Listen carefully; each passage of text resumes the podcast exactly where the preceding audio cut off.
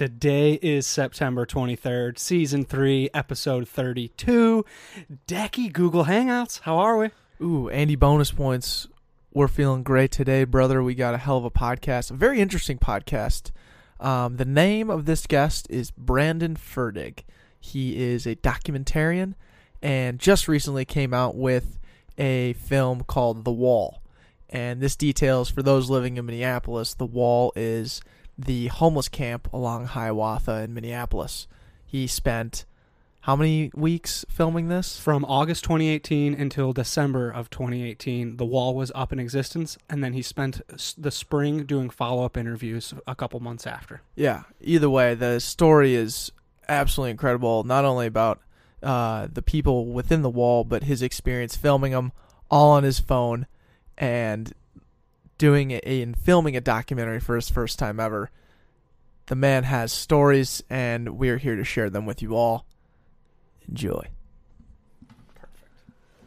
Hold on. I'm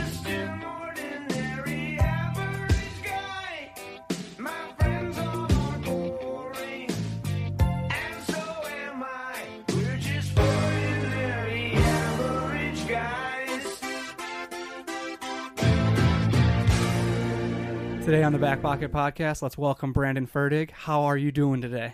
Oh man, I'm thrilled to be here. This is legit. Yeah, you came in and you were complimenting us right from the start, man. So thanks for the compliments. I really appreciate it, dude. I love uh I love conversation. I remember putting that on my dating profile years ago and it didn't get me very far. but I'll say it here again. I love conversation. I love talking about ideas and uh like concepts. Maybe that's the part, the ideas and concepts part that bore people. I don't know, like Mm. but bore women from Mm. swiping right on me or whatever. But You, you got a couple of ideas, guys, right here. We love ideas as well. all right, great. hmm So I want to ask your okay. So, what was like the craziest idea that you pursued In my work, in your work? Yeah, with the periphery, we haven't even gotten there yet. But Brandon with periphery, that's your that's your whole gig, your media company, and Mhm. everything. Um, but yeah, I would love to hear like the craziest idea that you've pursued. Well, I mean, the first thing that pops into my head is male modeling. Whoa. Yeah. In fact, my, yeah, my, I think my first exposure on camera is my wrist. I was going to say, I feel like you're a hand model. I was a wrist model, dude. I was doing the watches on Shop NBC. You got signed up for that too? You got passed and everything? Well, it. So I was I was in a modeling agency in town, and they're like, "Oh yeah, we need people to be on Shop." Do you do you guys know that Shop NBC is in town? It's Mm. in Eden Prairie. No, I I, have did no not. idea. They might have renamed it something. Okay. Um, in fact, I, I'm pretty sure they did right around the time I did this, and this was this was the tw 2009, because this I remember I was working when Brett Favre was torching the Cowboys in the in the playoffs, uh, in 09 for the Vikings, right? Yep. And because I was working when that game was going on, uh, but back then, yeah, they would sign me up for shifts for about eighteen dollars an hour, and I would go down there and they'd have me wear a suit, and I could. So they'd have the host trying to sell you stuff on the shopping network, so it's all high energy, and they're giving all these exaggerated claims about how indestructible these watches are, and you know the one guy would like rub it against the table and say, "See, no scratches," you know, uh, and then every once in a while they'd be like whispering at me in my ear or something, or maybe the runner would just tell me, "Hey, take your place. They're gonna go to you," and then I'd have to hit my mark and get my wrist out there nice and Yeah, flex the forearms know? a little bit. Gotta- Yeah. yeah, yeah. And the watches were always big and floppy, and I have like thin wrists, so I'd like put two fingers behind the little secret of the pros. Oh, and another secret is that you wear the watch upside down, because otherwise the 12 would be down here, Yep. right? You're holding it that way. Right. But for the camera, you want the 12 to be up here, so Yeah. you wear the watch upside down, and then you just kind of Rotate. and then and then you do a slight little rotate. Get it yeah. to shimmer and glimmer. So one shot is like a three quarter shot from down like my knees or thighs up to over my head, and for that shot, you know, you just got to look like that's right. This is my watch, and you'll look like me too if you wear it. And then the other shot is like the zoom in on the wrist, Sure. you know. So I did that. Damn. Yeah. So, That is like, but I actually went out to L.A. for some. uh for wrist modeling. No, I would have already had more luck. I went out there uh, trying to it was like this cattle call, like big modeling convention, uh, where me and every other person across the country who thinks they got a shot in the dark can go out there and get signed. You know, it's like some stars in your eyes kind of thing where they, you know, 99 out of, out of 100 people aren't going to get anywhere, but the few successes that do get through uh, y- are the ones that they showcase and say, hey, look, this could be you next year, this could be you. Uh, and, and I went out there and, you know, the, the, the, the, the reason why that was a crazy idea wasn't because, like, one can't do it. it. It's just because of where I was at the time, and in my early twenties, I was, I was just not in a great place with my life. So it was uh, addiction and alcoholism and all that, cr- like dark time, and so it made that uh, pursuit just uh, a mess. Exhausting. honestly, Yeah. yeah, it, it was just un, unsustainable, unfeasible for me at that time. I was just not Wow. not in a great place. You got to have some major preparation just to go out into LA. Yeah. we, I mean that that city will eat you up and spit you out imme- immediately. So we've heard. That's why we're trying to lay the foundation with uh, the back pocket to eventually get there. Because we've heard uh, other people are there that are doing some cool things. I've heard that about YouTube channels. Mhm. Like that's so I got a YouTube channel, The Periphery, and it's it's a bit of a YouTube desert in the Twin Cities. Mm. Um, there are some. I, I'm I'm part of a couple of different YouTube meetup groups, but the one rarely meets anymore, and the other one I've never met with at all. So it's but but I know a few people. and I know a gal. She does a makeup tutorial channel, and another gal she'll do hair, and so you sort of have the, another guy does uh, reviews of outdoor gear. So Mhm. it's kind of the the the review uh, Industry. industry here. Yeah, A uh, single shot YouTube camera. channel. Yeah, yeah.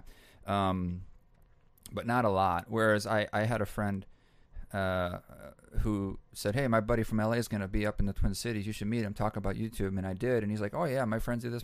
So like, there's a whole. It sounds to me like at least there's a whole uh, community of of of uh, like a real big community of like YouTubers, and then Mhm. they just feed off that energy off each other and probably collaborate and things like that, and then it just kind of helps the whole community rise up. oh yeah. Um, whereas here, you know, I just, you know, I mean, there's advantages too to being in a smaller market.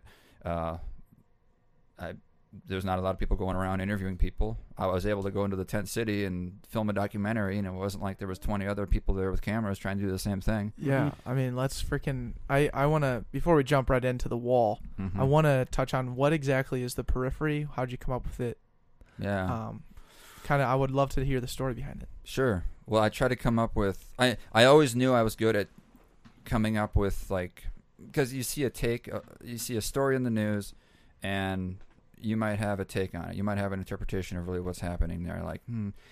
Um, and I always thought I had one that was a little bit different, uh, especially these days where everything is just so far to the right or so far to the left, and you only get very far if you. Com- it, it seems like if you bash the other side, if you finger point, there's not a whole lot of constructive centrist or or or, or at least you don't have to have a centrist position, but it, it I find relief and insight in understanding where both both you know Parties, it- left, right. yeah, yeah, yeah, where they're both coming from. There's truth to both. That's why they both exist.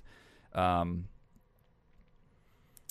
and then I would try to go beyond that. Okay, given there's truth to you know to the conservatives, given that there's truth coming from the liberals, what now? Right. So I always try to take it that extra step further, and so I try to come up with a with a name.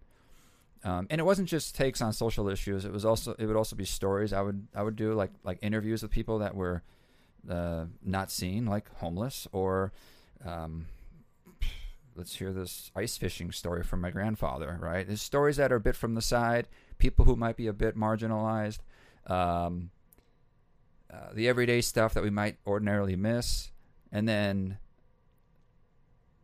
uh, perspectives on on an issue or what's happening in the world that people might not see or think of themselves. And so, my one buddy said, "You're like the seventh side of the dice. You're like the, you know, you're like the little extra." And and I thought of all these different. Man, I I, I racked my brain about coming up with the perfect name over and over and over again, and um, I, I remember one idea I had was deeper inquiry, and it's like okay, but that's that's hard to say hmm and uh, it- it's just not gonna be very catchy. I don't remember how I came up with this, but I remember I was at my restaurant uh, waiting tables, and I thought of the periphery, Mm. and I don't know how. I don't know what made that idea just that light bulb go off. I have no idea. hmm It just it did, and I thought, okay. And I looked it up, and it was not taken. The periphery.com. And as interesting as the story of how I bought the periphery.com, and I and then I and then I ventured into the world of online real estate, if that's the term. Oh yeah, Um, because you Yeah. can make a lot of the backpocket. Uh, dot com was what Thirty three hundred bucks. thirty three hundred bucks. Yeah. We had to didn't- pivot. We, we didn't buy that. First thing we had to do with the back pocket. Pivot. Mm, mm. pivot. Like- yeah, Just like we New wanted name. backpocket.com. Ah, now we got to go to yourbackpockets.com if we want something free. Mm. Then we pivoted again to just the backpocketpodcast.com. I added the the There you go. periphery. Well, The periphery was a periphery's a band I, I hadn't heard of. Okay. And uh, when I first contacted the the broker, the real estate agency company, whatever you want to call them, The domain. Yeah. squatter, I don't know, however you want to term them. they are squatters. I, I I respect the business. I mean, it's not free to host all these domains, and they have to buy them year after year and sell. And they have a huge volume because think of how many you can come up with, and then they just go off and buy those. Although, but then they turn around and you know times five hundred it. You know they charge way more than they pay, of course. But that's how they. I, I mean, I assume Aside. there's I assume there's some sort of business model that makes it um, within the realm of reason. It just seems weird because they get it for 15 bucks and then they sell it for four figures.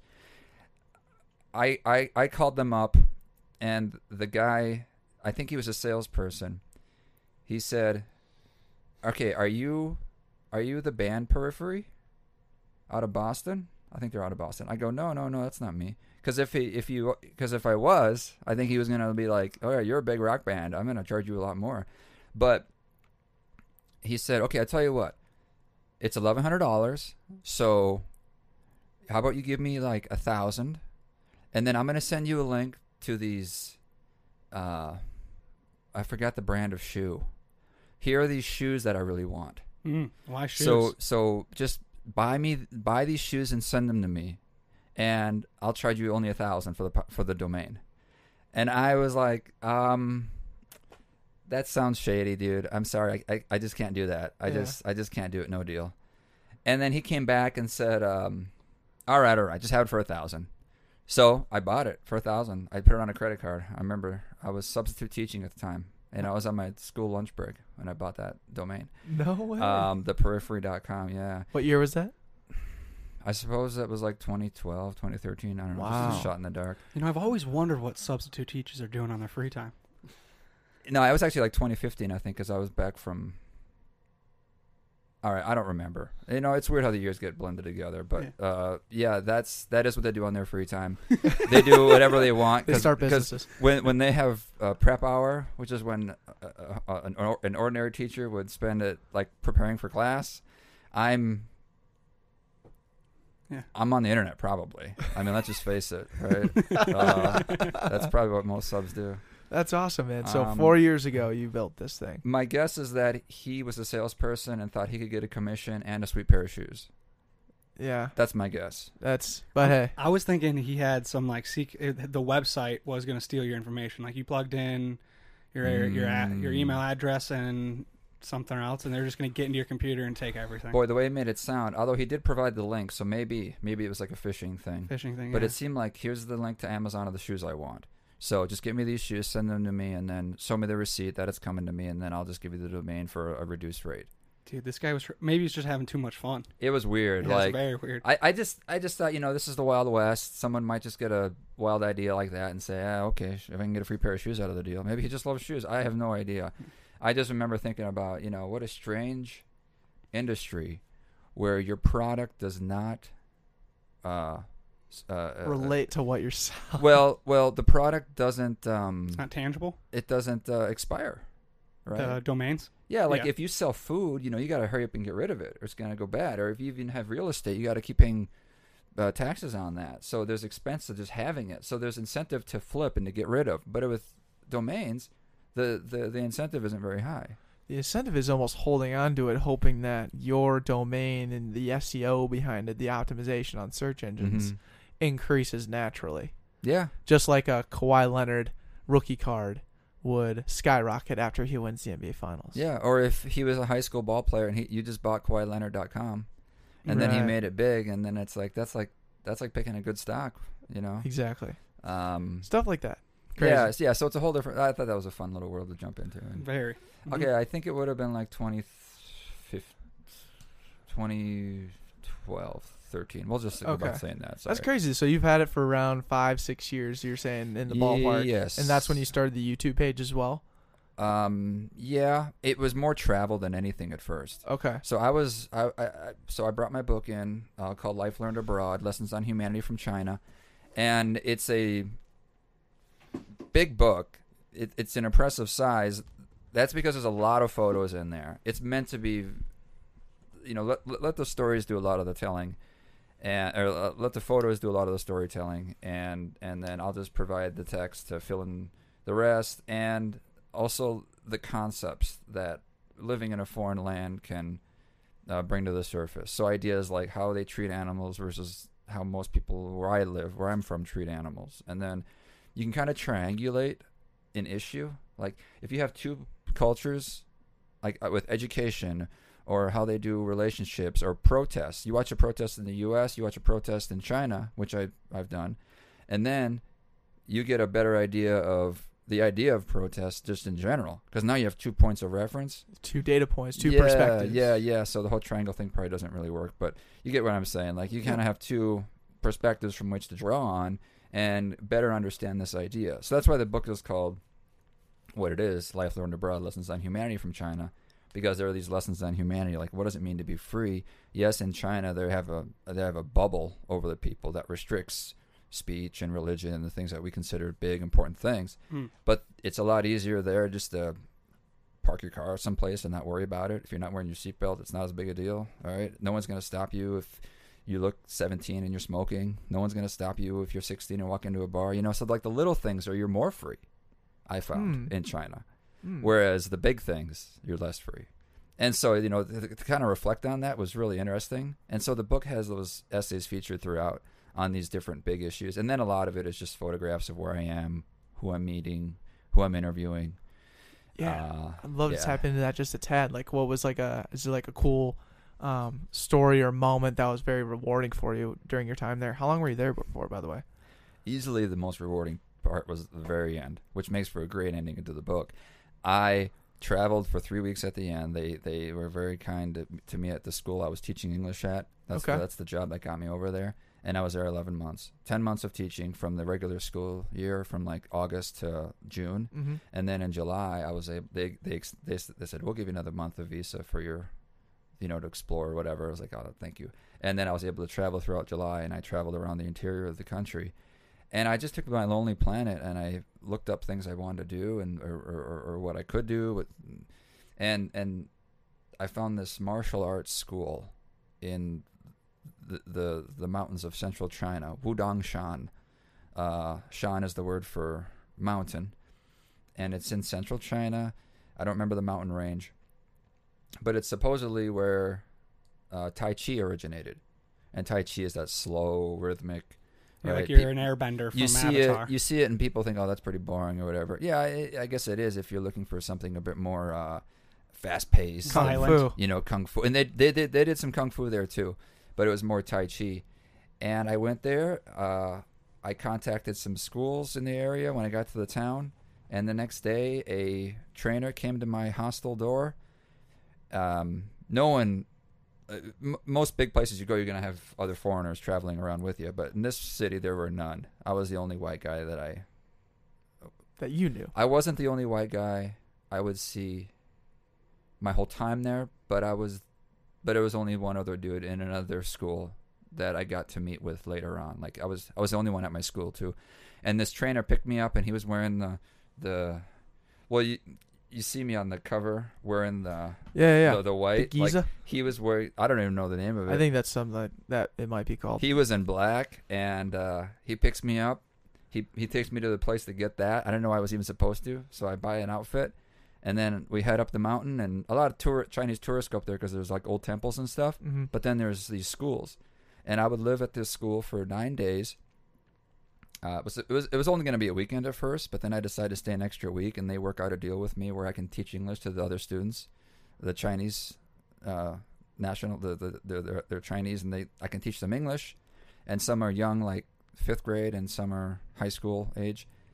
Uh, and then I get a reduced rate on staying there an extra week. So I was there a total of nine days, and it was just the whole. Like, long story short, it was the whole clash or or or compliment uh, is probably a better way to put it, or depending on the the the, the experience or the day, uh, clash or compliment of West and East, and it was just so typical how I was always trying to like get through something fast or like cut corners with my practice, you know, uh, and and and they would uh, have to constantly remind me to to do it right, to to to practice, you know, and it was repetitive, and that that just that, that kind of drove me crazy. Yeah. Uh, Because it's slow, monotonous movements over and over, repetitive. Yep. Yeah, I, I, I did a pretty good job in the book of of articulating it and putting it into words. Of the first day I was there, my trainer says, "Okay," he he points, he shows me to my room. I put my stuff down on the bed. Okay, let's go start. And I remember my my initial thought was, "Whoa, whoa, whoa can't we like I don't know, wait till after lunch or something? you know, let's kick it. Let's just you know, I'm on vacation, you know." And there's like, no, no, no, let's go. So we go out to the cement slab, the concrete slab where all of the a lot of the practice took place. And he starts showing me this choreography.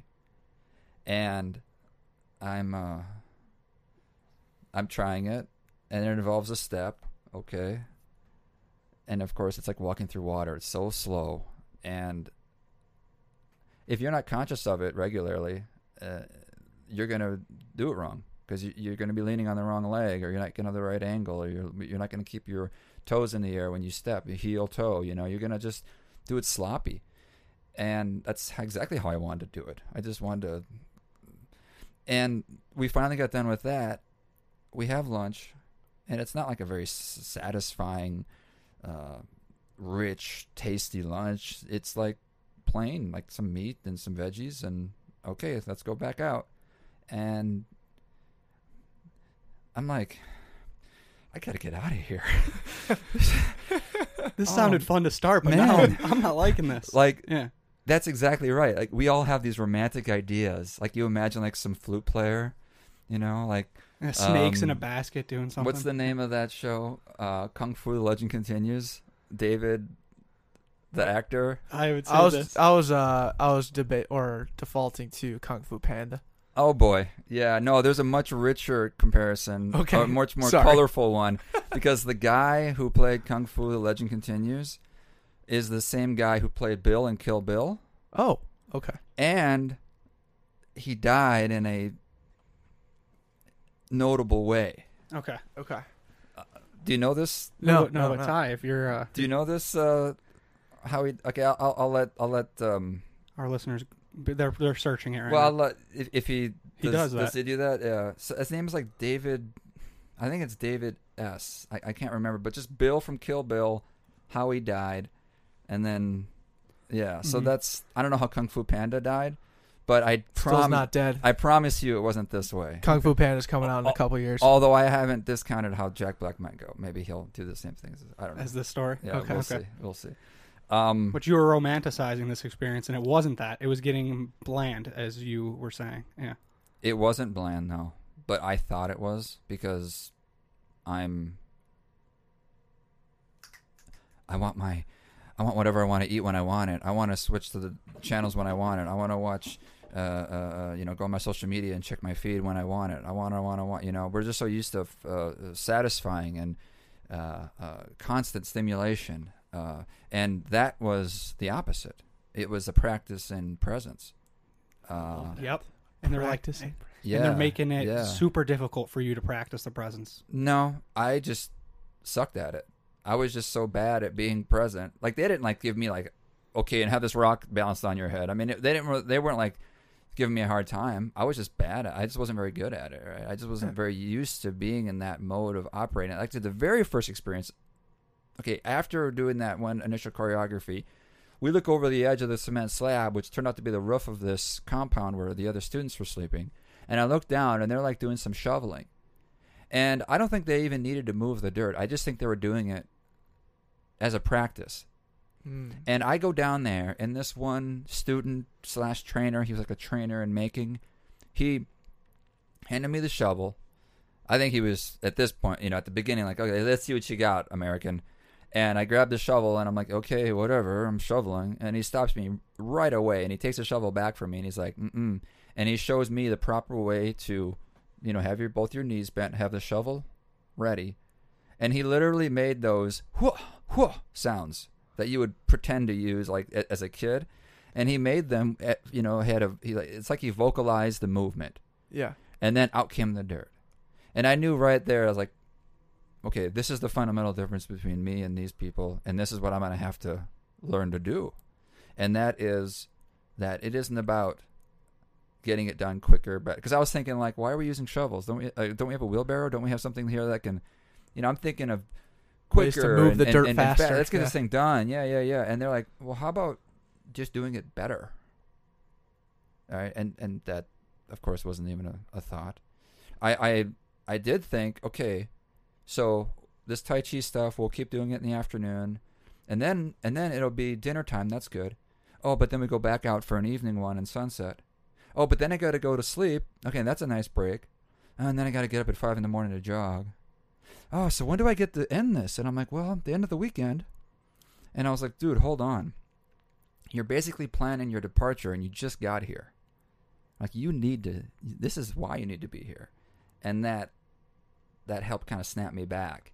Wow. and uh and it was very it, so like I I I bought a Malcolm Gladwell uh book uh off the street of Beijing. It was a uh a pirated one you know. They just sell books for cheap in Asian countries at least they used to. Vietnam and you'll find like a lonely planet with typos in it you know like the and I found some Malcolm Gladwell book and I I remember reading through it like so fast right, because they didn't have the distractions. I didn't have the. I remember I would nap, and I would read, like, uh, voraciously, and I remember like this is awesome. Like I'm present. I'm, uh, I can like digest this new information so much quicker because I'm not distracted with all this other stuff. Uh, so the lessons of that practice were immediate. It was just the initial hump to get over was also uh, extraordinary, but Yeah. thankfully I was able to do it and then stay and then maintain a practice there for nine days, which I know doesn't sound a lot like a lot of time, but one day felt like a long time Right. and then, and then a whole weekend, then I'm going to stay another week. So um, the the nice uh, bow ribbon on this story is that at the end they were down the valley because this is again. The, so by the way, this is on a mountainside, so you've got like these valley distant green blue views of, of, of, of fog over the hill. I mean, it's just it's it is romantic. Yeah. Uh, but they were down in the valley collecting twigs and other wood for the for the wood stove, and they were having a heck of a time doing it. Um, one of the, the female students was like trying to take a bundle of pine needles, and she was like, her it hurt her hands. So I found, or I saw a couple of like, uh, like rake like tools hmm so I said, "Oh, hold on, hold on," and I took those two rake-like tools and I like scrunched the pine needles together. Like you're picking up salad. Yeah, yeah, and that's in that's that's actually what I wrote in the book. I said, "Hey, I just eat differently. That's all. I don't use chop. you know, I, I did when I was there use chopsticks, but you know, I, I I I was able to consider, you know, like just take these two rakes and squish them together, and you can get a lot more pine needles uh, in one at once. And she, I remember her saying, "Oh, so clever, Feng Xiang," which was my Chinese name, and. uh and then later, these guys had this bundle of sticks tied up, and to take up this narrow path up the hill. And there was this like they had to break off the twigs sticking out, or they'd hit and get caught on trees along the side of the path. So there was this one stubborn, thick, short branch that they were trying to kick, and they knew how to kick these guys, you know, these students and trainers, but they weren't getting it to break. Do you understand what I'm getting at? Yeah, what yeah, I'm saying here? Yeah, this, this, this, like this It's a long twig. They're trying to break it. yeah, It's they're trying breaking. to break break this out. Yeah. So I see a stone nearby, about the size of a, a skull maybe, and I take it and I just jam it underneath that stick, and then that allows me just to kind of go up and with my sloppy kick, I'm just still able to break it. And they're like, leverage. "Hey, hey, high five, hey!" And I was just so happy to contribute something for once at that place, you know, because I was just like kind of all thumbs. But you were wise at that point. Well, I was, but that's the way I think. I remember that was like the the lesson from my time there. Like, who? I mean, it, it, I don't know if people might will think this is controversial to, to to stereotype like this, but they perfected the punch. You know, they would punch. You know, it, it, it, it's that same kind of practice where you just do it over and over and over and over again until you know how to do it just right. And it just seemed to me that like my ancestors would have been like, let's just make an easier way to hurt somebody. Like let's invent something. Let's not worry about punching perfectly. Let's just like make a gun, or let's Right. let's make a better firearm or something. You know. Yeah. But to your point, I think I don't know if it's necessarily controversial. I just think it's two different ways of looking at Mhm. a problem, Mm-hmm. and both both those perspectives work. Just like you practicing presence and how much that enabled you to dive into a Malcolm Gladwell book and Mhm. and be present in your crazy world, they could absolutely use a little bit of your um, inventor, creative side of their brain to to get ta- to get tasks done. So I, Th- bravo, brother. that was the lesson evident from there and and it just it just reinforced the idea that we have that the different cultures can you know it's not about which culture is better it's about the fact that they both excel at different things each culture excels at different things and then that we can come together for a bigger whole and and Mm. and, and and we all can benefit right Yes. i mean it was like you know after school special lesson there uh, but it was just so it beat, it just hit me right over the head. It was so obvious, and it, it- you know during my nine days there that, it, and it was the way the book ends up too. So it's Sweet it's man. a nice way to finish. That's my time awesome. There. Who? Uh, how did Bill die? Sorry.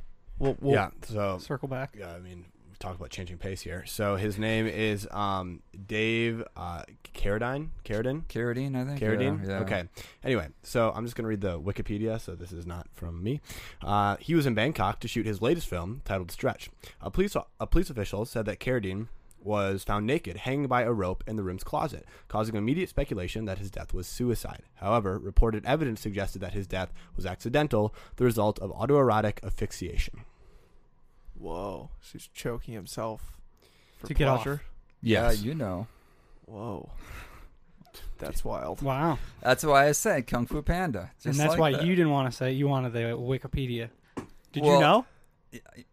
Yeah. Yeah, but I don't want to talk about that nonsense. And Yeah, no, it's- that's fair. it's- Yeah, no. Let's have Wikipedia do the dirty work. You're right. exactly. But what Wikipedia is not going to do the dirty work on is your newest documentary, The Wall.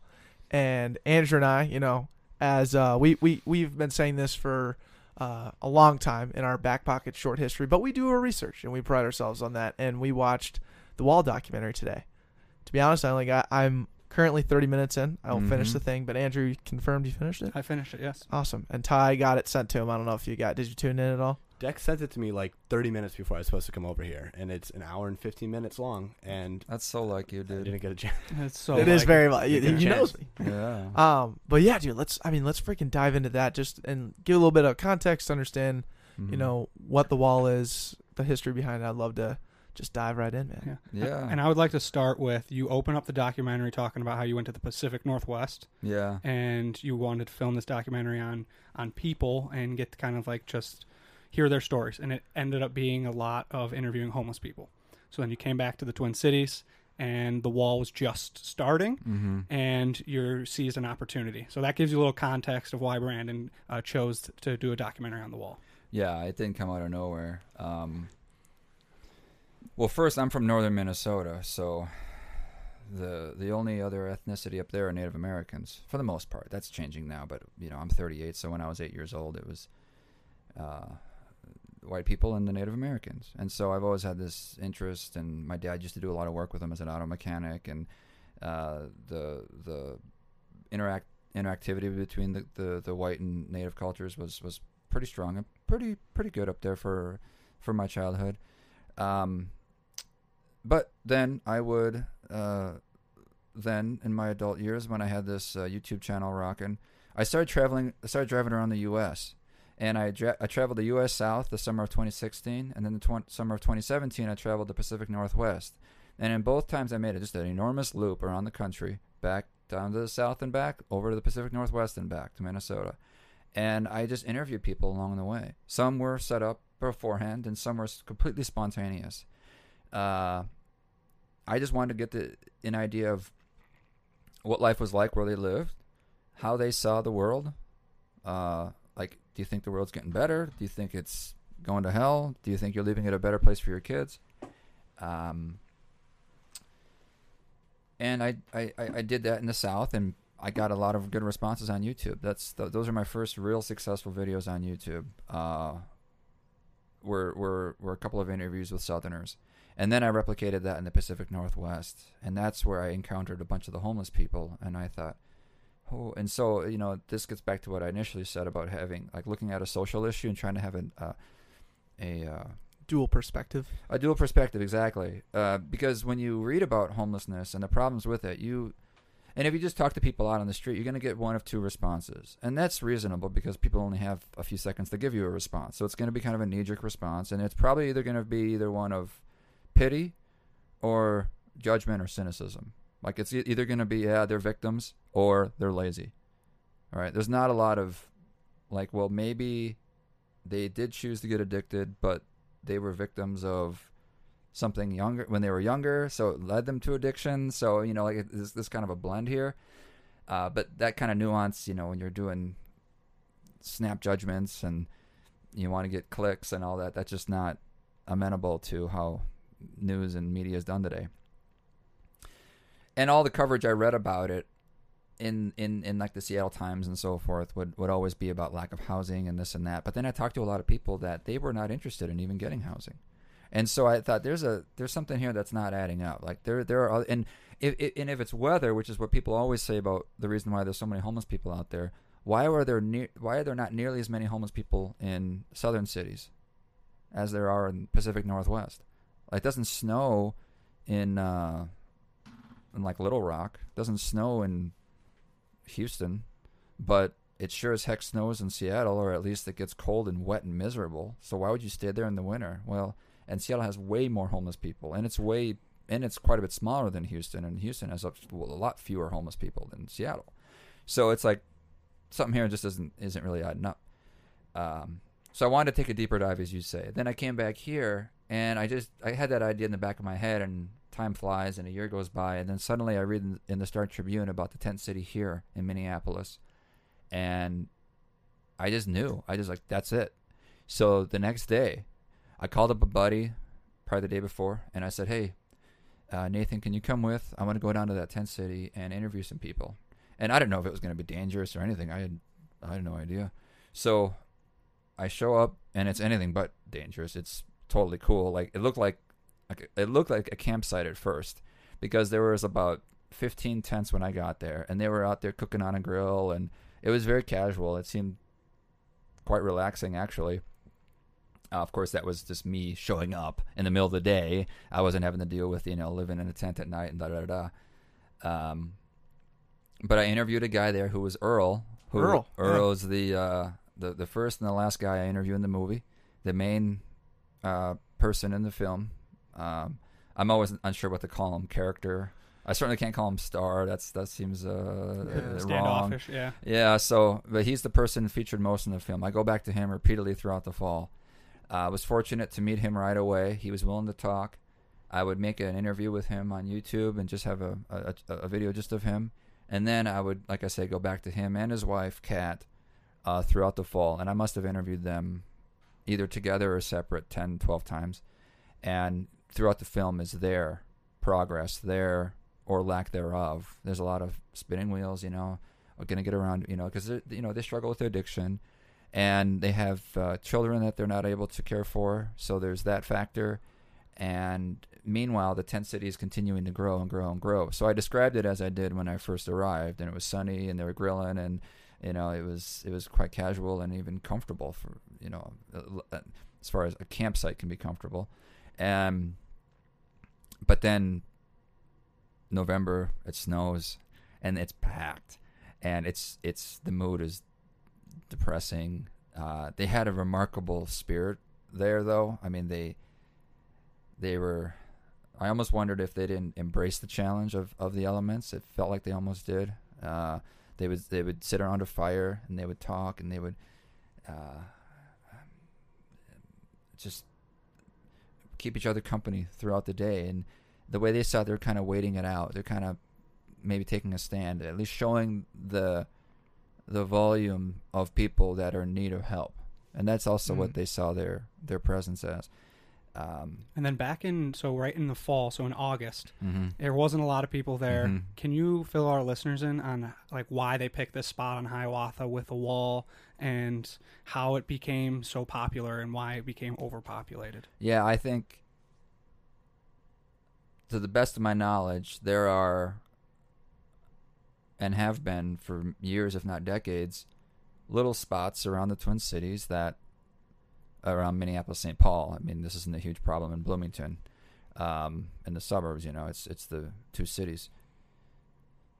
Uh, there'll be a little park space here, a little boulevard there, a little lawn here there. You know, they'll just find, you know, wherever they can stay out of trouble, keep their stuff safe, and commune without making too big of a scene. And it's a it's a game of whack a mole, you know the the analogy of whack a mole where you hit the the the the problem here, but then it pops up over here. So like the city has been doing that with homelessness for you know years, if not decades. So the city will clear out a tent camp, and then they'll migrate somewhere else. And oh, you can't you can't do that, you know, because it's technically it's, it's it's illegal. You can't just camp on city land like that. You can camp in a park if you pay, uh, but you can't just camp. You couldn't just camp around Lake of the Isles if you wanted. That's not legal. Um, so the city would come in and clear it out. But for some reason, and I suppose it was just an inevitable thing because it had been long past the time they'd done it out west in the western cities Portland, Seattle, Vancouver, LA, San Francisco. The city said, okay, go ahead. When they camped along this sound barrier wall along Hiawatha, Highway 55, Highway 55, just leaving south southeast from downtown. You can see the the new Viking Stadium, and it goes down to the airport, down to Mall of America. It's it's that stretch of freeway. They were on the west side of that, just south of downtown. About 100 yards away from a park. Yeah. Oh yeah, right next to a park.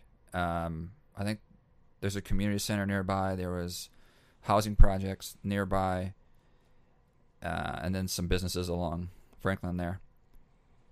And I don't know if it was, I don't know what came first, chicken or egg. If it was the media attention, and then the city felt compelled to not go hard on it, because then that would have really gotten on the front page. You know, the last thing the city wanted, I'm sure at the time, was attention toward their policing at a time where you know even today you know police are on you know the last thing you want to be is on the news for doing something wrong as a police officer so Mhm. they did not i assume that from a pr perspective and from a and from their ideological perspective they want to be caring uh, a, a caring city. They don't want to be seen as a hard city.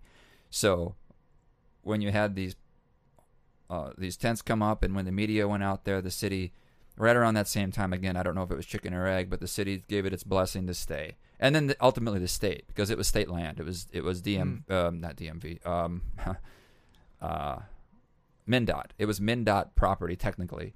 Uh, they own that stretch along the uh, along that freeway and then MnDOT said fine we won't do anything either and then the mayor gave an impassioned talk about how, how this was their land uh, he gave that kind of tone and how we're going to get everyone here housing.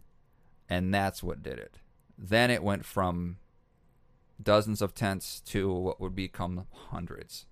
Yep, and Um, then and that this was in August, and they announced that they were going to get housing in September. And as the documentary progresses, that housing gets pushed back all the way to December. So Yeah. they experienced the warmth of the summer days when Yeah. there was not a lot of people, Mm-hmm. to more and more people coming, and the weather getting worse and worse, Yep. and, and degree temperature getting colder. Yeah. So now you have an overpopulated area that they shouldn't be there, but it's just being allowed, and with the hope of them having housing. And it Mhm. was, in, wh- and I let into this when you walked in the room. I was like, the, the documentary I watched was exhausting, in the sense of these these people that came had high spirits. They were ready to change their lives. They had addiction issues of Mhm. meth, Mhm. and uh, they had some shitty situations with the previous, uh, maybe parents or living situation, and there was hope. There was a lot of uh, chance for change, and you kept on interviewing Earl and Kat, and I was watching it, and I'm just like almost in tears, just like these people are one damaging themselves Mhm. without taking action. They they were saying these things they're going to take some action and they wouldn't Mhm. follow through. Mm-hmm. And also you're watching just kind of like the community trying to support them, trying to give everything they could and just like self-inflicting wounds but also cultural wounds and all these different variations in between and I'm just like, "Oh my god, I am exhausted from um, The situation. the situation of being having the hope for them and then Mhm. just being it kind of ripped away. Yeah, just watching it is Yeah. uh, is exhausting, and Mhm. it's exhausting considering all the. You almost get paralyzed when considering, what can I do? That's the first thing people ask, right? What can I do? Um, or at least the first question a lot of people ask, and it's a frustrating question to try to answer because, uh, everything's been not everything. A lot of things have been done and done repeatedly. You can give another five dollars. You can give another ten. Um, but these are deep-seated, uh, multimodal, many causes to these, uh, to these situations, right? So there is a lot they can point to how they were victimized, and there's a lot you can point to how they keep making the same bad decisions. And when you have that combination, so if nothing else, the film reveals the situation as is. Yeah. You do a great job of that. Even, yeah, it.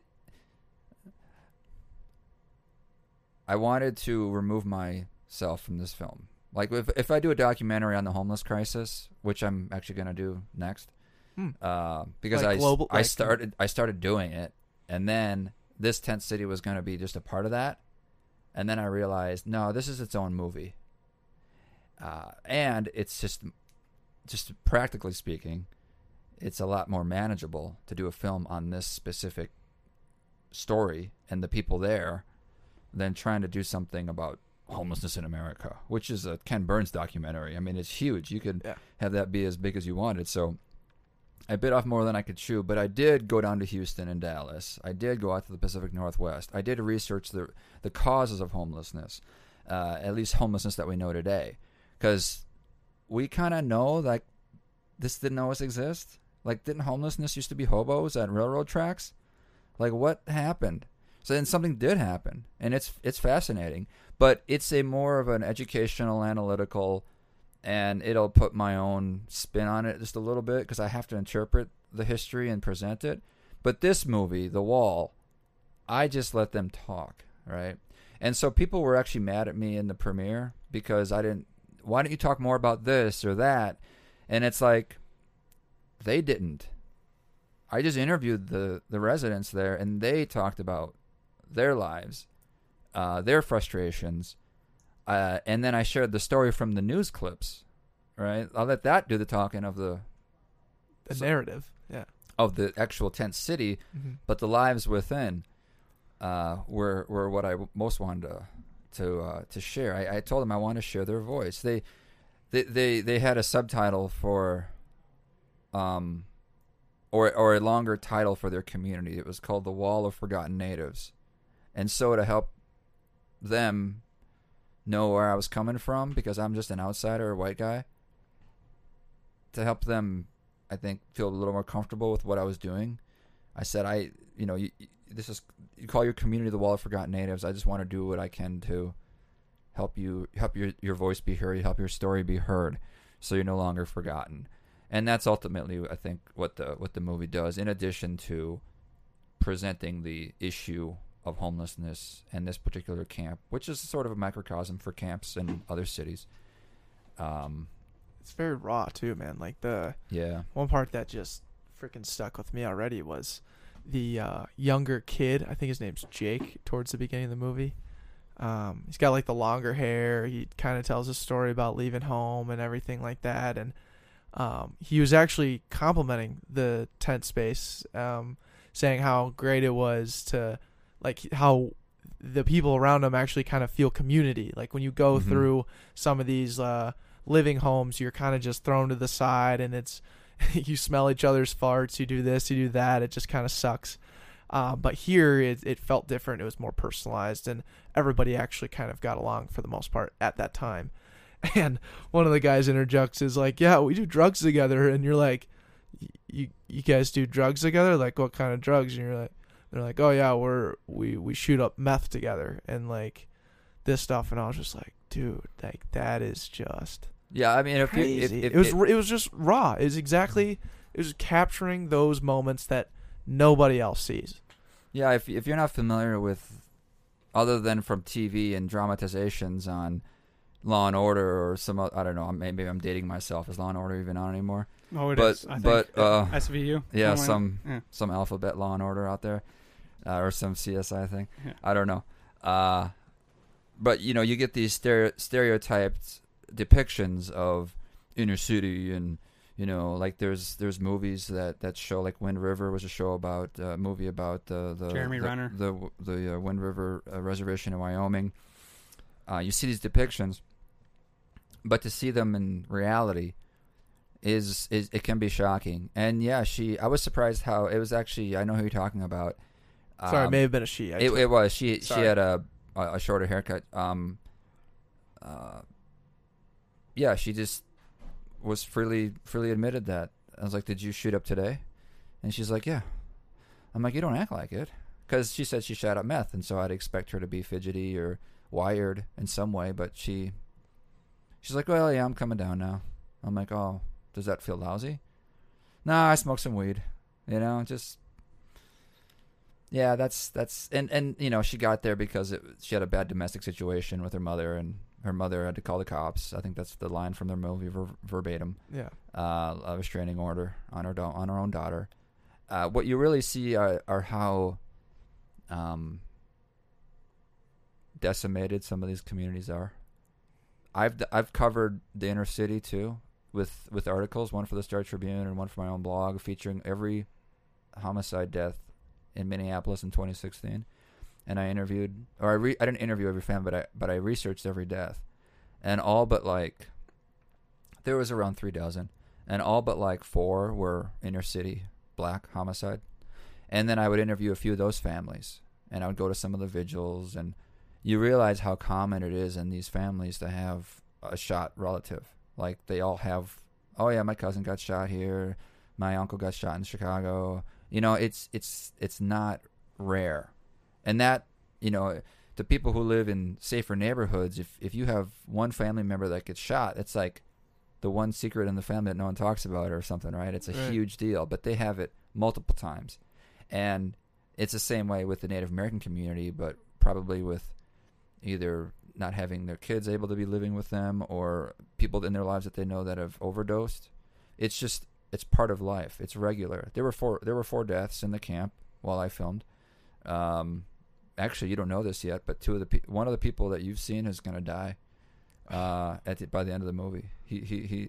Two, three of the people I interviewed are, are they died at the end of the movie, so they're in the film, and then you learn at the end that they're dead. Yeah, the one that really stuck with me was the guy that had the hopes and dreams to start a boxing clinic and yeah. passed away due to the city creating these um these homes for them to live after the the weather came Mhm, in and they cleared out the the wall. Mhm. They created these little homes, uh, or not homes. It was just basically a giant tent where they could have a bed. Mm-hmm. And the whole documentary depicts how that's the last place that those people wanted to go to was an, an abandoned warehouse type living situation where they're all crowded into one because that just turns into fighting and stealing versus having their own tent they loved far more Mhm. in the frigid cold Mhm. because it was their space Mhm. they had enclosed quarters Mhm. versus having a shower food and warmth in a, Yeah. in a shelter Mhm. that was they did not want to go there and that was Mhm. shocking me Yeah. um, and this this guy uh, goes there and, and eventually ODs because the community just got overridden with drugs. And yeah. I mean, the solutions weren't there, and people just kept on finding themselves in the same rabbit holes. Yeah. And that, again, It's, that's why. it's it's it's the way the movie ends. Yeah. It's it's bleak. Mhm. It is bleak. Um, I also had people mad at me for the film too because I think they thought it depicted the help as not being all that helpful. Yeah. Um, so I'm I'm pretty. I was well. One, I was shocked when I went to the homeless I'm sorry, the shelters that they built for these residents of the tent city. They built three, as you described. They're kind of like army barracks. They're quite cozy inside. I mean, I think it was. I don't know if it was carpeted, but it was. It was a. Um, they were partitioned, and and inside was quite. It wasn't like a cold army barrack. It was more like an off. Uh, like an off. I don't know how to describe it. It was. It, it was just. It was quite cozy. Let me just put it that way. Anyway, I would talk to Earl and Kat while they were in there, and and they everyone everyone did drugs openly, and Mayor said that there would be no drug use on site. That's in the film, and then it turned out they let them use drugs openly, and um, me sharing that fact, I think made people mad. Um, but I was blown away when I visited the the shelters because outside the shelters, people were openly using and dealing drugs. Like I saw people with meth and crack, like sh- uh, handing it off to each other, and people shooting up, and it was all right there out in the open. Like Yeah. it was the exact opposite of the kind of situation the the people at the tent city needed. It was the opposite. Like you couldn't have put them in a more dangerous, lethal.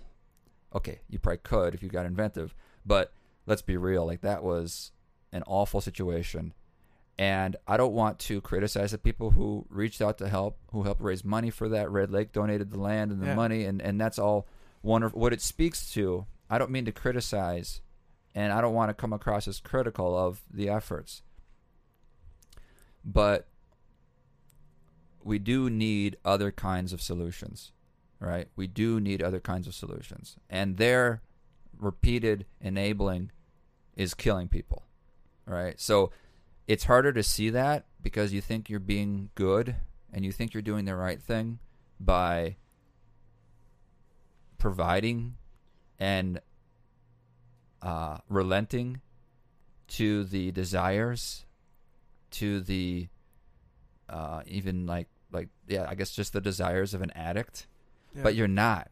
You're you're you're letting them kill themselves, and that's what that's what happened. And then the police apparently didn't do much because there was, like I said, open drug use. It was basically a a little drug market right out in front of this shelter. So they'd come and go, and then the the worst was watching. I interviewed the 17 year old who I didn't put in the movie because he was only 17, and he he seemed real clear headed, pretty fre- fresh faced. He was 17 and it was fall, so I'm like, how come you're not in school? He's like, well, I'm gonna get back to high school here. I don't live with my parents anymore. Blah blah. blah. I was in foster care. Okay, so I interview him just the one time, and I wish him well. And I see him later at the shelter in the wintertime. And he's at the shelter and he's completely out of his mind. I mean, he's gone. He's he's all drugged up. And I mean, who knows when he started using drugs? It could have been months before that at the tent city. But good luck good luck getting sober in that in that place. Mm-hmm. In that in that shelter where everyone around you is using and even if you're not yeah, good luck resisting when everyone you know is. So it, it became a very toxic place. I mean, that's just object. That's just that's just an objective truth. Whether you you you did the, I, I'm not saying you didn't do the best you could. I'm not saying you didn't try to to help. I'm not saying your heart wasn't in the right place, but the results were were were bad. They were very very bad. And so there's a place for policing. There's a place for law enforcement that I think the city now knows. It seems because this year they're not allowing another tent city. They've Mm. they've cracked down to the anger of a lot of people, by the way. So I kind of give the mayor credit because you you can't let an area like that grow when it's going to become dangerous Yeah. and it's going to become a place where people deal drugs and deal people. Right? There was prostitution going on at, at this place, right? And there were kids living there. I mean, it was it was it was unacceptable Damn. and um, uh, yeah, they're just there's a point where you have to step in, and and, and and so the city isn't let, gonna let another. It didn't let one happen this summer. You know, we'll see what happens down the road. The problem hasn't gone away though, and that's the that's the bottom line. There's a bunch of people out there that are having trouble getting on their feet, getting clean, uh, feeling like they're worth a damn, feeling like they can contribute to the world, and that's ultimately the biggest. That's that's the that's the the the, the root of this problem. People who have very little um, self worth Sure. and, Agreed. And and and so to to to, and and you know, there's no quick answer to that. There's there's no quick answer to that. And I think that goes back to your point of saying, how the city gave them shelter and food and warmth, um, the basic hierarchy of needs. You think if that if that's given to these uh, these homeless people, these Native Americans, that uh, it, everything will be solved and the drug problem will go away. They will only Right. get sober. But really, they have no self. They don't believe in themselves for the That's- most part. And um, I mean, I've watched one documentary. I don't want to be like coming out here with these g- general terms, but from my perspective of watching it, it, it was it was saddening to the point where they don't believe in themselves that they can Mhm. go get a job and maintain a steady life while they're like making payments Yeah. because they're afraid that since they've been crime ridden that no one's going to accept them and if Mhm. they're inside a community everyone's going to look at them sideways and be Mhm. like why are you here they already have those preconceived notions across the board and they're like i rather be hidden from that and continue to Oh, yeah. punish myself That's why I think homelessness is growing across the country, regardless of what community you're from. Uh, you go out to the West Coast, you see plenty of white homeless people, black homeless people, Latinos, whatever. Um, there's a growing number of people in the country who are just they're just checking out, and by that I mean like we're checking out of our hotel room. They're checking out of society. They're just like peace. I'm checking out, and and uh, I'm just gonna go hang out in this park all day. All right, peace and uh, and and a growing number of people are doing that, and and this is systemic. And by that, I don't, I mean it, I mean that two ways. One, it's happening on a system level, like just across the America society, and two, it's systemic in that it's a it is a systemic problem. Like it's a problem with the American economy and the the uh, more people being left behind. And this is where I really side with people who, I guess you would say, lean left, more liberal. Like it is harder for people, especially if I mean, if you imagine being, you know, you think of the practicality of being homeless and then having to try to get a job and put together first and last month's rent and a deposit or whatever the the requirements are, and then doing all that while living on the street. I mean, it's it's it's it's almost preposterous to think that someone could go from the streets to an apartment when the rents are just rising up faster and faster and faster and all that. So, I um, I've actually I'm I'm I'm in the middle. No surprise there when it comes to the ideological. If you look at it as a continuum from you know very conservative to very liberal, I'm kind of in the middle. I've I've seen solutions in other cities work where uh, they're they're they're provided housing free, and that can go bad.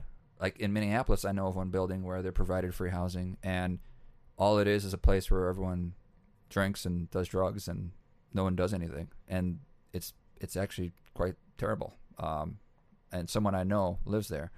Uh, I've interviewed people that live there, and it's not a good situation. On the other hand, if you pair that with services that encourage them to uh, Flourish. build their lives back up, Yeah. build their esteem back up, then providing just the basics is a great foundation, right? Then providing a place to sleep, the the foundation of uh, oh, I got a place I can put my stuff. I don't have to worry about it getting taken. Um, Security. I'm gonna be yeah. warm or cool depending on the climate. I'm gonna get fed. You know, I'm gonna be able to take care of this. I don't have to worry about these these these immediate things right now. And I can now I can go to counseling. Now I can go to you know. But if they don't jump off and try to improve themselves from that foundation, then they're just gonna sit there and wallow in addiction in a county funded housing project. Yeah. I had a question about that. So you mentioned earlier how the um like the police and um kind of the people watching over the tent city or the warehouse um were kind of drawing a blind eye maybe to the drug use and everything. Did you ever interview any of the um policemen or the people that were around the area? I tried. Um, there's a couple of occasions where the police are on the video. The police were in a tough spot. I like. I don't. I I I, I try to. I have my stances on things and and my beliefs about what would be the best way to proceed, like anyone else does. Yeah. But I never try to come down and be like come down on people. Like I, I appreciate the, the circumstance all the people who were involved that were in. Uh, we are too quick in this country to, to point the finger and blame. We'd rather blame someone for something than try to actually fix a situation ourselves. And that's backwards. All right, that's childish. So if I think that they should have done more policing around the homeless shelter that they built for the residents of the homeless camp, okay, I do believe that. Yeah. But they were in a really tough spot. Um, it's like you you're either gonna crack down on the homeless problem, or are you gonna protect? Or are you gonna serve? Like it's like protect and serve. So are you gonna protect society from a growing homeless camp and and the violence and and and, and maybe the the flourishing drug market there or are you going to be more along the lines of serving and helping and being mm-hmm. seen as a friend well they really wanted to try that latter approach so Yeah. the police would actually go out there and they have a they have a hired liaison that works with the homeless community and i got to know him i saw him out there repeatedly he's actually the very beginning of my movie he's the guy that gives earl the blueberries Mm-hmm. because he kept just get you know he he would go out there with donations and he tried to make friends with them and and that's and that's great. Later though, there was a bad relationship between the police and the people at the tent city, and they would fight and argue, and then the police wouldn't really go there much at all. So the police took a very hands off approach, and that got the people at the tent city even that they made a lot of them upset because they wanted the police there to help keep the place safe, uh, and they thought the police weren't there enough. So um, it's it's hard. It's it's hard to find that that that that that line. Um, I don't. I mean, it, it, it it's not what I'm paid to do. It's what they're paid to do. Um, But I can just imagine that would that would be a very very tough thing to do. I'll tell you what though, man. Like just listening to this whole thing with your story and everything that you've put together and it and like you said at the very beginning, like the last thing you wanted to do was for it to be about you. And I think what we should highlight is you. Like you've already talked about all the different travels that you've had, all the different perspectives, the the things that you've been willing to do to unpack or uncover rather a different perspective for guys like Andrew and I who live 5 minutes down the road having absolutely no idea what's going on. So I just think it's very impressive and honestly amazing the work that you've done regardless of what people think about it, right? The fact that they have thoughts is actually what you probably what is actually beneficial about the whole thing.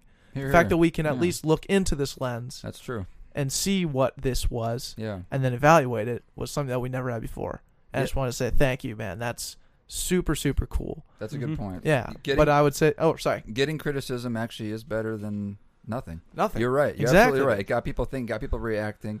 The uh, the premieres got a good amount of attention. It was just the right time. The story was still fresh. They hadn't left the shelter yet uh, that they had built for them. It was still in the spring, and a couple of news pieces picked it up, and um, yeah, so it was going to be under scrutiny, yeah. and so you can expect uh, some pushback too. hmm for sure. And to continue on the train of you and focusing on your story, Mhm. we love to ask some back pocket core questions.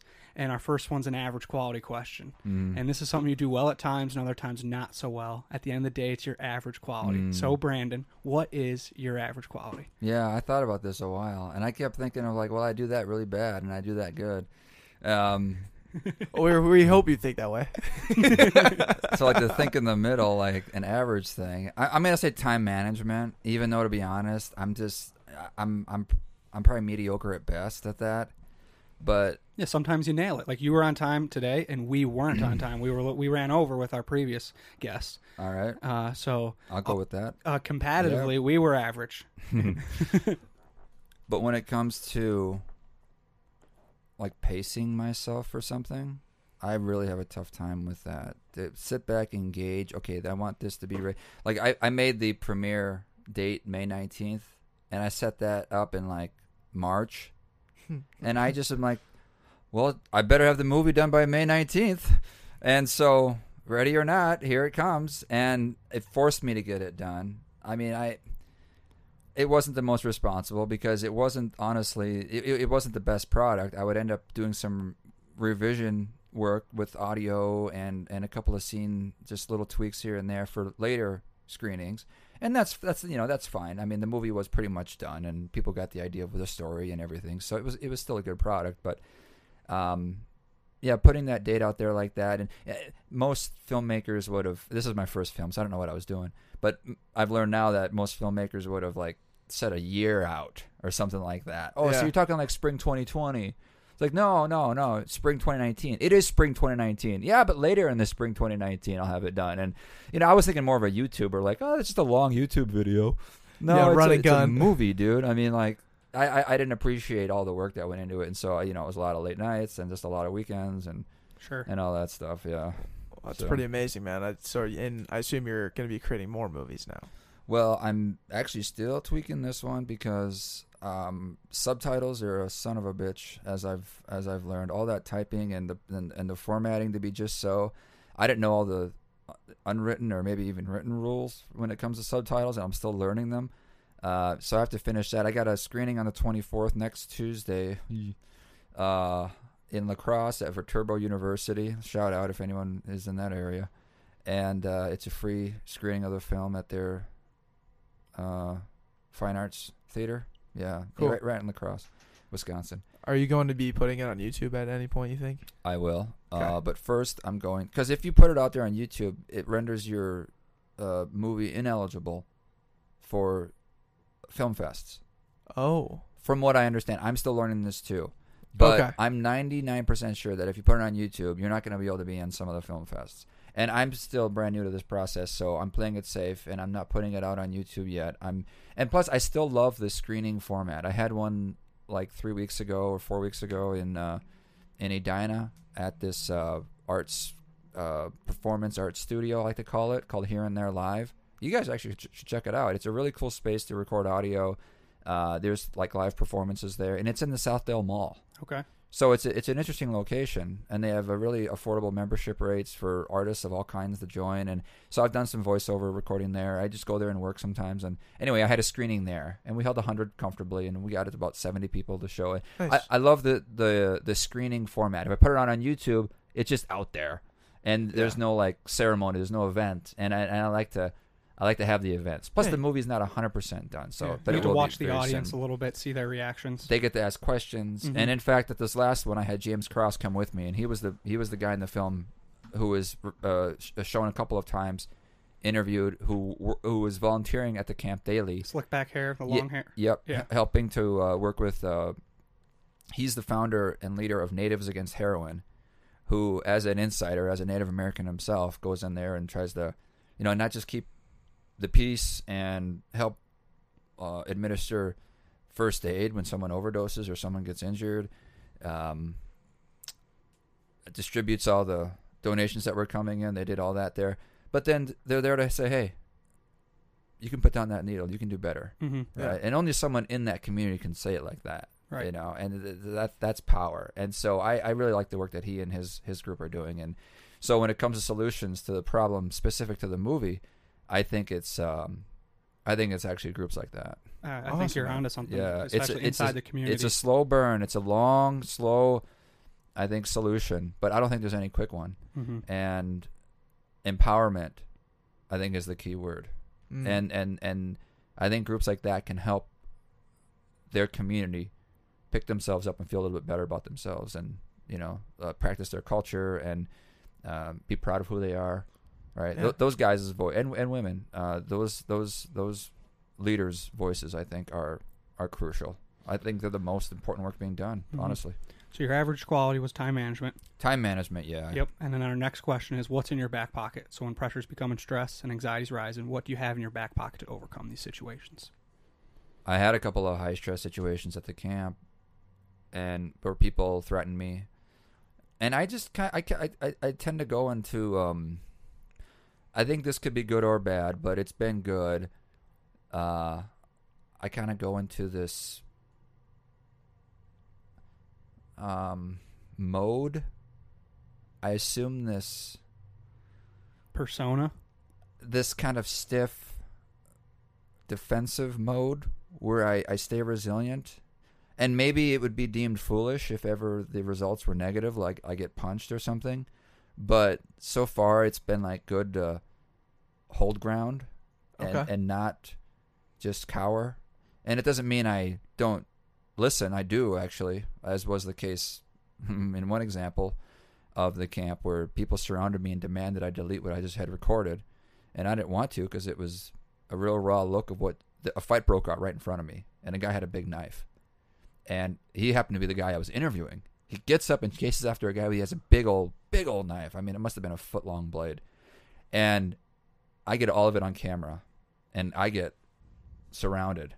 uh, Soon after it died down, nothing happened. They just kind of went around a tent like this, yeah. and nothing happened from it. I think it was just show. I don't know, but they they're like you're not. They they worried I was going to turn around and throw it on YouTube, and then the police would be down there and they'd shut the camp down, and you know they didn't want that. So they they're like we got to protect our community.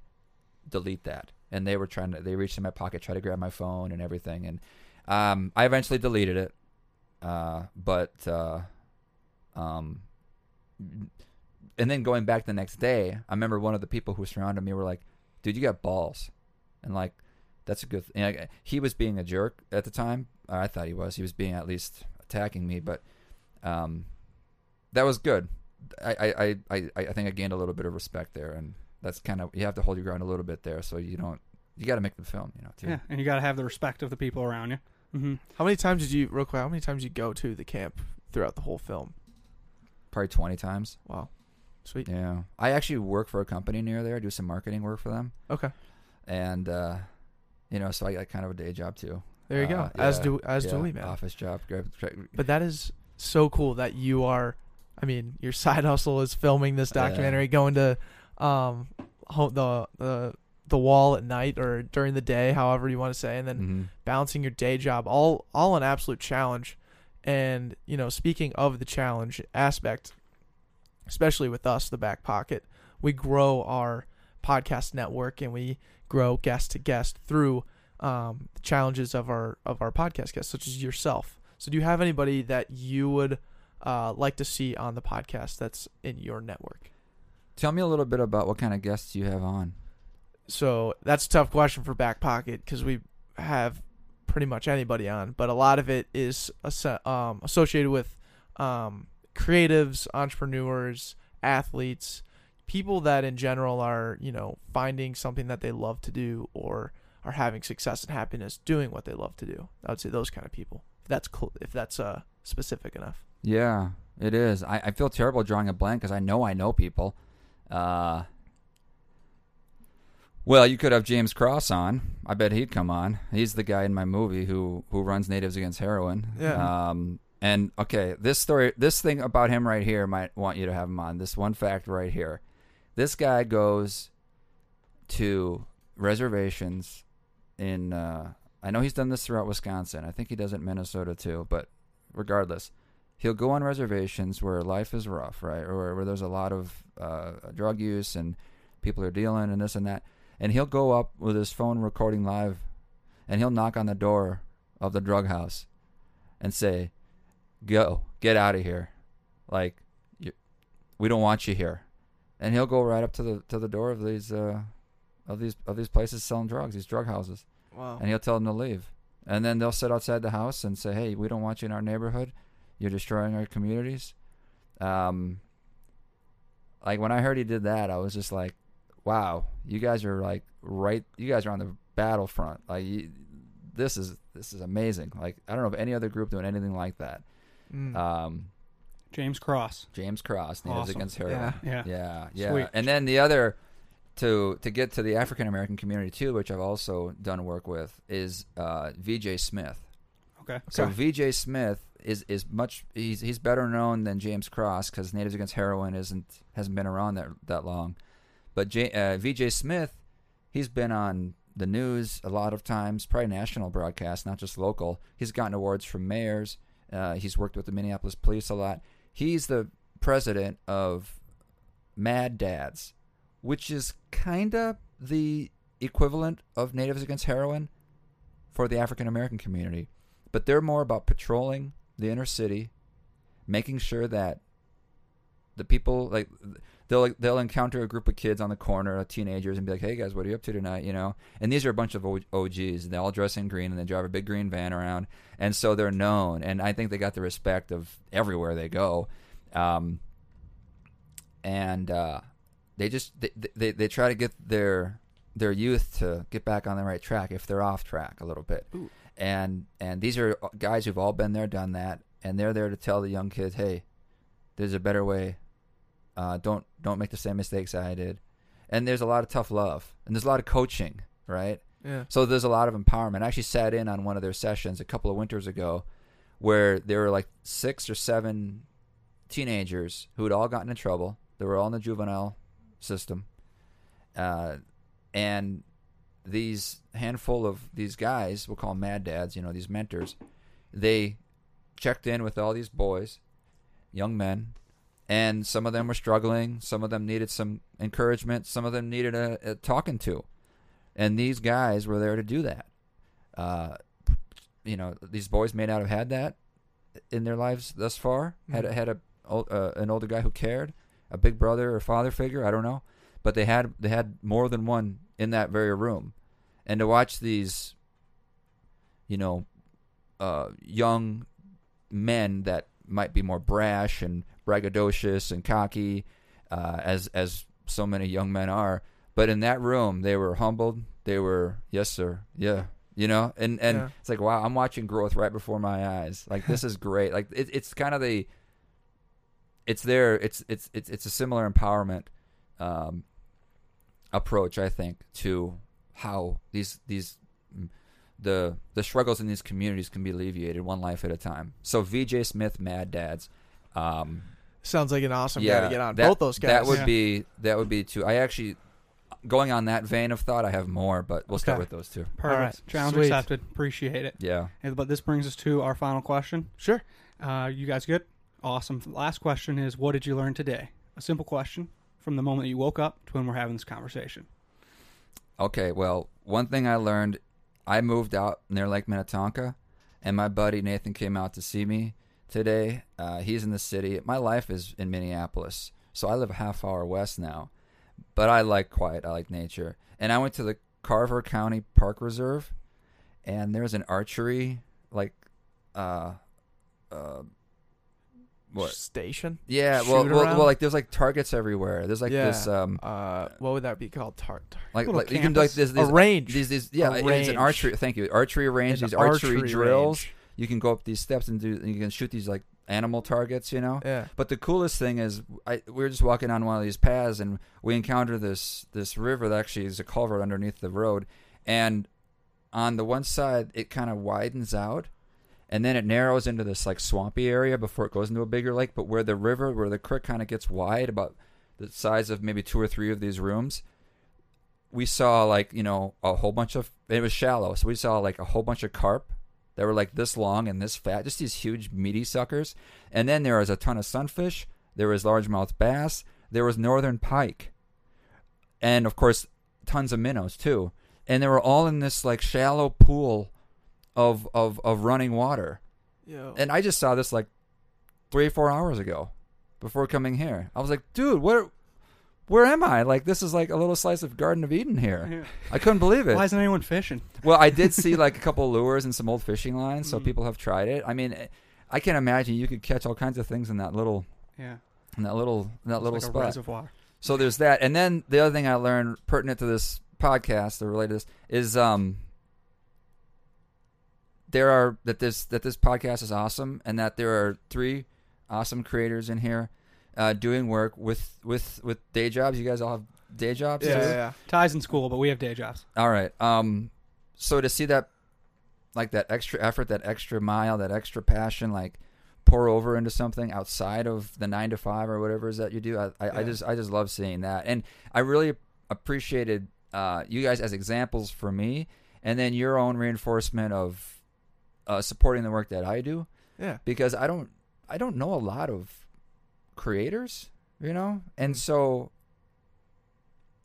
I don't know. You don't always know what you're doing, especially if you're going out on a limb and doing something on your own. Yeah. You don't know if like, what am I doing going with my? I literally shot the movie with this, by the way.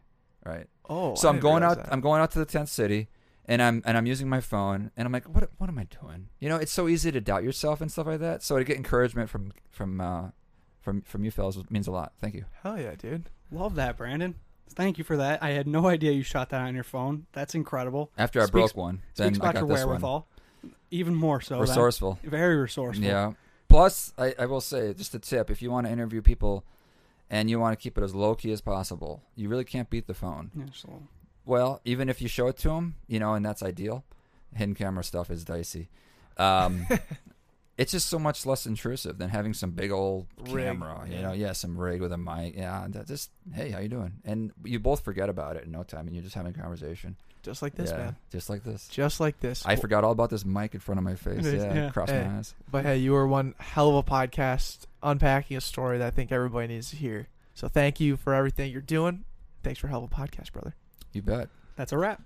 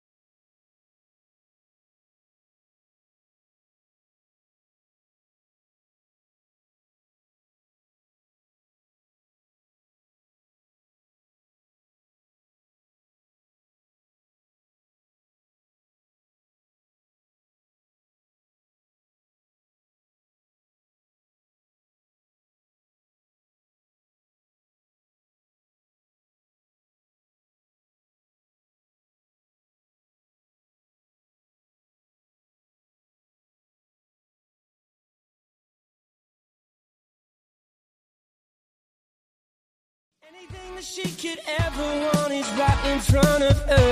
And she could never pay someone else to say what she's trying to get across to you. She's a star gazer. And you can see the look in her eye. She's a dream chaser. She's made up her mind, made up her mind. Just watch her now. There she goes.